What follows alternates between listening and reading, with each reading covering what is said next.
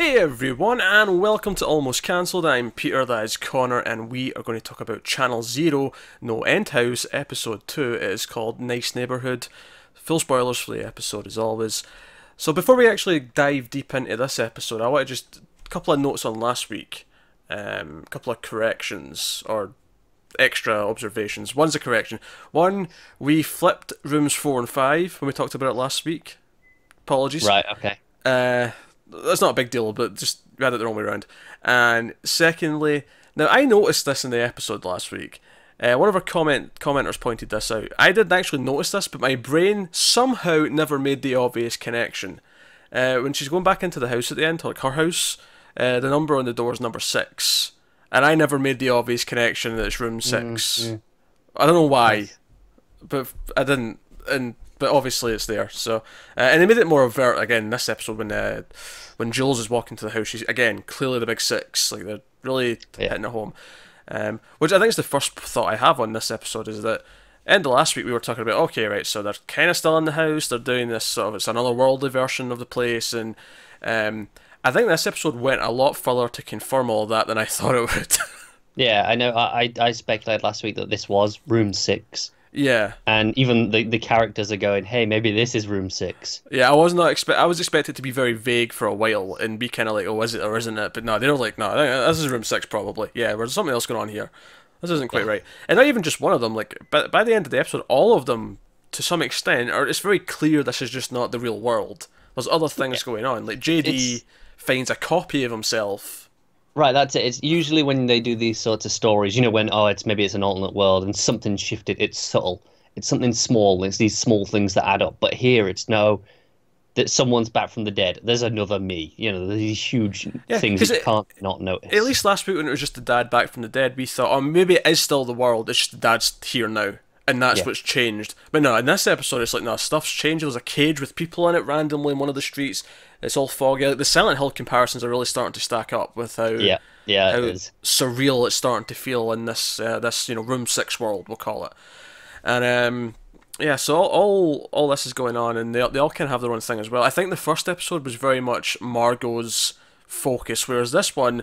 It, it kind of told us right at the start. No, this isn't just her story because it starts with uh, Jules and it starts with her side of actually the, the just the start of the story. We see her at home before she goes to see Margot, and it's there's not much to it, but it's just kind of showing that she's not necessarily in the best place either right now. That she, she's got she's got her own issues, and uh, you know if if all the characters are working through their own things here, Jules certainly seems to be that she kind of abandoned her friend when she was hurting after her father's death. You know, instead of being a helping hand, she kind of distanced herself and then went away, and maybe there's guilt about that, and that's kind of where her demons are coming from. Yeah, pretty much. Uh, and and like you say, it, told us immediately because we kind of just got her side of things in the house as well. After obviously, originally we just followed Margot after that point where they all split Yeah. up, but here we got some of her side as well. Yeah, very very brief. Uh, what I th- did think was interesting though is we see her leaving the house because obviously she was already out when Margot came out. We see her like come out and then Margot comes out literally seconds later. Like we didn't realize how quick it was Yeah. before. So uh, they came out almost one after the other. Um, so her her thing in the house is there's there's a, there's a big ball, Yeah, big white ball that lights up when she touches it. I, I don't have I don't have a whole lot to say on this beyond there's a big white ball that lights up. Uh, you have to imagine that she's seeing something when she touches it. Maybe I. It was starting to feel like an egg. Now there's another scene in this episode with eggs in it, and I don't know if that's hmm. maybe why I'm just thinking this, but it was almost like there was like another hand inside the bubble touching her hand at one point. Yeah, no, I, I saw that. I, I I didn't quite get hand, but it definitely felt like there was something in there. Yeah, I was I was getting those vibes. Hmm. So so that was her thing. You know, it's brought up. She she brings up this is weird. The flowers are different. This is like fabricated. What's going on? I think I like that. in- That's the tell, not that. Hey, this guy's back from the dead. It's no, these flowers are different. No, to be fair though, to be to be fair, as much as the, the guy coming back from the dead is weird, I don't think you would then immediately jump to this entire world is fake. No, no, that's fair. Whereas noticing that things that you know for sure were one thing are now something else. Hmm. No, that feels like yeah, okay, right. Maybe that's why she's she's, It's a bit more definitive. yeah, she's hitting those kind of ideas there. Uh, I, I like that whole scene by the way. See, see when she walks in, she sees the dad as well, and they end up sitting there at the table. And It's so awkward. It is because the, dad's just playing along as if nothing, everything's fine. Like, I'm making omelets. Here, have some food. Do you want anything, Jules? Oh, I'll make you things. And you know, we have that small moment with the eggs where Margot goes to the fridge to get the eggs, gives him some eggs, takes them back, and then there's another carton of eggs just sitting Yeah. there. Like where, where she, you know, it's, it's like it duplicated when she took it out. So you know, again, just kind of, and this was Re- before. reset to default. Yeah, this was before they flat out started talking about this being a fake world. Uh, so this was like a sort of hint for us that okay, something's not. This is like, you know, things are just being created and duplicated Yeah. uh, on a whim. That, that's that's kind of what's happening. Um, and but the thing with Margot is that she actually decides to because Jules wants to try and find an exit. Once she comes up with this idea that they're not in the real world anymore, that they're still in the house somehow, she wants out. Let's go find an exit. And Margot's like, no, like I get a chance to stay with my dad. And we actually find out another big part of the his death here is that he actually committed suicide. What he did, he did intentionally, and she's the only one who knew. Every everyone else, it looks like an accident. It looks like he just took too much. He didn't realize he had an, an allergic reaction. But Margot knew that he knew he would have an allergic reaction, and he took triple the dose. So we have we have uh, this this revelation, which uh, kind of adds into her weird. Because I think before it, there was like an element of guilt, and I'm there's still guilt there, but now there's this other side to it where it's like, did he like was I not important enough that he wanted to kill himself? Like it's a Yeah. different type of guilt that's now added into it, on top of just oh I could have gotten there sooner and saved them. Yeah, and on top of that, she knew there was an allergic reaction, you know, prior to this, but she hadn't let anyone else know. Mm, yeah, she didn't tell anyone. So she didn't go tell the doctor and go, "Hey, can you make sure we swap out this medication?" You know, anything like that. I mean, I think if the su- suicide's a surprise to her, I guess you could argue that she would feel no reason to intervene and do something, or like she would just assume he would Yeah, do no, something about true. it and tell him like what. But if- but but she'll probably be feeling guilty about it anyway. Like, Oh, why sure, didn't yeah. I do that? yeah, so in retrospect, why didn't I do this and that? Even though you know, if She, she had sus- no reason to, of Yeah. course. if you didn't suspect it, why would you? But so, so that's the whole thing. And uh, she ends up, you know, we have these kind of beautiful moments. Well, I say beautiful, beautiful in a creepy way, where she goes swimming at night and he's there, and uh, she goes under the water and she pops back up, and it sort of goes to one of these flashbacks of him with her as a little girl. And it's, he's saying similar things to her. Do you trust me? And dunking her back in. But whenever she goes under the water, it's like a bottomless. It's like she's in an ocean. It's just bottomless. Yeah. It's always looking up at her. You can you can't see the bottom. And you can tell that she kind of feels this as well because she she gets out of the water and she's really freaked out. She's kind of like, no, there's something not Mm. quite right. She's disturbed by everything, um, and th- th- there's this kind of weird exchange where he, he she kind of slips and hurts her leg a little bit, and oh, he hurt, and so it's just oh, it'll be bruised. It's fine. It's not a big deal. And he's very like, no, no, I don't want you to be hurt at all. Not even a bruise. And I'm, okay, I kind of want to read into that a little bit more. It seems like he's I don't know, priming her for something. It it does. It's it's almost like grooming, isn't it? Like they, like you, you know like keeping her safe, fattening her up. well, I mean, that would lead us somewhat to the end of the episode where he sneaks into her, which, by the way, is creepy the entire time. He just stands there watching her sleep at the door, and then he slowly walks in, he slowly creeps, and it's all very predatory. You know, hmm. you just you feel uncomfortable with the whole thing. But what actually happens though is he goes up and he sort of puts his hands on her head, and it's like he's extracting dreams or extracting memories. Yeah, And it's all- a little hint of this at the pool. You know when he, when he does the the towel. Yeah, uh, and sh it's it's all the mother. It's his you know his his his wife, her mom, that she's seeing visions of. And as this is happening in the in the garage, we see this pool form, this sort of black goo that forms, and a duplicate of the mother starts to rise up through the black goo, is being birthed into this world. Mm. And at this point, I'm thinking okay, he's filling out the world. If this is a fake world and only parts of it like have been made so far, this is him. Okay, we need the mother's still alive. We need to have her around. That's what I was thinking at this point. Mm. Obviously, my okay. my idea goes out the window as soon as he goes downstairs and does what he does. But that's what I thought was happening. Is he was making the mother so that she was around as well. There was a fake Right, version same. of her. Especially based on uh, one of the other person's conversations. You know, Yeah. the idea that oh, this world is based off your memories, and it's you know, it's all these Exactly. things, uh, ideals, and, So- and and thoughts. It was like he was extracting the memory to build the mother. Yeah, that's that's kind of what it played as at first. And then he went downstairs.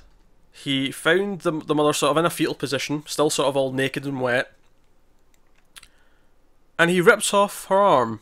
And I went, okay. he- he's picking up the arm, and it's Yeah. like, that looks like it's going to snap at any second. That the way he's holding that arm, and then he just twists. And I'm like, okay, okay, all right, let's just take a different turn. And you know what? I'm going to I'm going to use a, a Twin Peaks word here because this is the only way I can describe this. He he breaks the arm off, and it seems like inside it almost looks like raspberries or something like that. It's like a sort of fruity. I, I, I was thinking like baked beans. They look bigger than beans to me, but I can see what you're saying. But it was more of a red color. It was more of a sort It, of it was, but it was that Yeah. sort of shape and texture. yeah. But they were bigger though. They were definitely a bit bigger than beans. Yeah, yeah, I'll give you that. Uh, I'd say they were more cherry sized, but they had like a sort of gooey red liquid to Yeah. them, like beans would. Yeah. Um, and I'm going to call that the Garmonbozia. Because Yep. then he consumes the Garmonbozia. And if you're not a Twin Peaks person, you don't know what that means. Um, although I don't think it's the exact same, because in Twin Peaks, Garmonbozia is basically the essence of a person of their pain and suffering. Whereas here, because it's the mother that he's taken out of her head, it seems to be the opposite. It seems to be he's consuming this because it's from a place of love. Yeah, that, that's why I thought it's, it's it. Like you say, it's like Garmonbozia, but it's kind of the, the exact opposite. Or maybe it's not specifically love. Maybe it's just feels strongly about in one way or the other. Perhaps. At this yeah, point, could be. We've got nothing to Yeah. to go more to go on yet. But he but- he is because earlier on with the omelet, he says he can't taste anything. It tastes like nothing. But he's chowing down on this like this. I don't know if this is the keeper of the house and the keeper of the house feeds in this, or if there's multiple things inside the house that want to feed on stuff. Like, Yeah. is there is there like one person who lives in the house that feeds on this, or is it like multiple entities? I don't know, but But yeah, that, that's it. Is is everything we're seeing, all these constructs like the dad and you know Hmm. the other ones, are they all actually the same being? They're just you know various representations of it, yeah. or are they separate things that all have some semblance of power in here? That's what I was getting. But he was chowing down, and then he throws the arm away and he rips off the head and starts scooping them out of that. It's pretty great looking, isn't it? it was a pretty out there ending because I really, you know, I thought I knew it was happening. Then he started ripping body parts off and eating the insides, and I'm like, okay, right, you went a different direction here. But I understand it to a point. point, and honestly, it's probably because of Twin Peaks that I understand this more than I should right off the bat. Yeah. But I, I got it. He's he's feeding off uh, her memories in some way. Uh, maybe we'll get more specific as we go on, but certainly that's the, as far as we can get right now. I think. Right, and it, it's the idea. So to to extend that outwards, this whole reality is created based off their memories. Yeah. Is this how this being of it? Let, let's let's maybe it's not a being in the house. Maybe this is the house. The house is Oh, the sure, entire yeah. entity. Is that how it survives? Is this what it feeds on? Like the, it, so that's why it has to lure these people in. Unless created- arg- arguably the house itself is just something the being makes to lure oh, people Oh, yeah. in. oh that's that's true. I don't know. Mean, maybe there's diff- maybe maybe that's why there's rules to it moving and stuff because, or maybe that does it intentionally because it wants to not be found as easily. But Yeah, and uh, but also there's the mystery. You get people to come in Yeah. because there's a mystery to this place. I'm thinking like in here he seems to just be able to make anything he wants, whereas out in the real world he can make just the house. So is there a reason why he can only do that and he can only do it for a set time and it only appears for short amount? Maybe it takes a lot of energy to do that in having. No, the real world. true. I don't know. Didn't I'm think just- of that. Uh, but no, so so so that was that was probably the main thing. But obviously, the other thing is, I think the girls were definitely the main characters in the first one, and they're still more the main characters in this one. But the guys got their own stuff here. They got their own because we see the guys are actually out of the house in the morning, uh, and they actually think the girls are still inside because the car's there. But we know that the the car didn't start Yeah, they, they walked home. and they walked. But uh, that said, though, at this point, I'm like, are they even in the same fake world? Like, if they've come out at a different time, are they in a different? And it turns out later on that they are because uh, Seth runs onto Jules, and they end up so just kind of finding each other and sort of trying to like they, they want to sleep in shifts so so that they, they can keep an eye on things because they're both determined at this point they're not in not in the real world. JD, on the other hand, JD goes to his house and he sees a version of himself and a woman. And he's invited inside. I mean, first of all, he's just sort of staring at these two being kind of intimate and what's going on. This is strange. And he gets invited inside. And the other version talks to him quite openly. And even admits that he's not real, that admits that he's based on his memories and all these things. And like, so this is very different to the other. Because even though we assume, okay, uh, what's her face, Margot's dad. We assume that Margot's dad is similar to him, but at the same time, this one has been very open about it. Especially since the, we don't see what happened in the house with him in the other rooms, but he does mention that that, that, that figure with the, the wooden mask took off the mask, and there was like a latex mask with his face on it. And I'm like, okay, so even his fear, like, at least his thing seems to be about self doubt or self. Yeah, it's definitely the, the, the representation of himself that's the fear. Yeah, he's, he's looking at himself. He's maybe not who he wants to be because he even asked this fake one for help to be him, be who he wants to be. He asked to, he asked for guidance. Uh, specifically, uh, it was to do with uh, picking up girls, but same difference. Like, Yeah. he- he's clearly has a lot of self doubt, and this fake version decides to kill him and bashes bash him over the head repeatedly. Yeah, I didn't see that coming. I didn't see that coming either, and it makes me wonder, like, if it is multiple entities, is this one kind of going rogue because he wants out? Like, I can go out into the real world and take his place. Is that is that his goal? Yeah, no, it could be. Know. Or alternatively, is if it's one entity, is he like, I can't get anything more from this guy. I've got everything I need. Let's just dispose of him. He has nothing to be happy about, so there's nothing to feed off of. Yeah. Hmm. Yeah, maybe. Don't I, know. I don't know. It's the, the, the pres- they present us with just enough to get thoughts going, but not enough to get give me anything concrete in any direction yet so far. I feel like it'll feed into the main stuff as we go.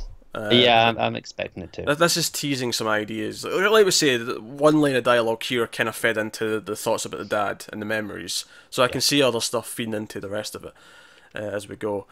Now, of course, the other big thing we haven't spoken about is this mysterious sort of fifth party. This this guy with the, the backpack who has clearly been here before. He seemed very sure of what he was doing when he came in, and he sees the woman that we saw in the start of the first episode, who and he realizes very quickly that you're she's fake. She's not really his wife, and he, he kills her. He just pulls out a gun and shoots her, and he goes to find the real her, the real uh, what was her name, uh, Lacey.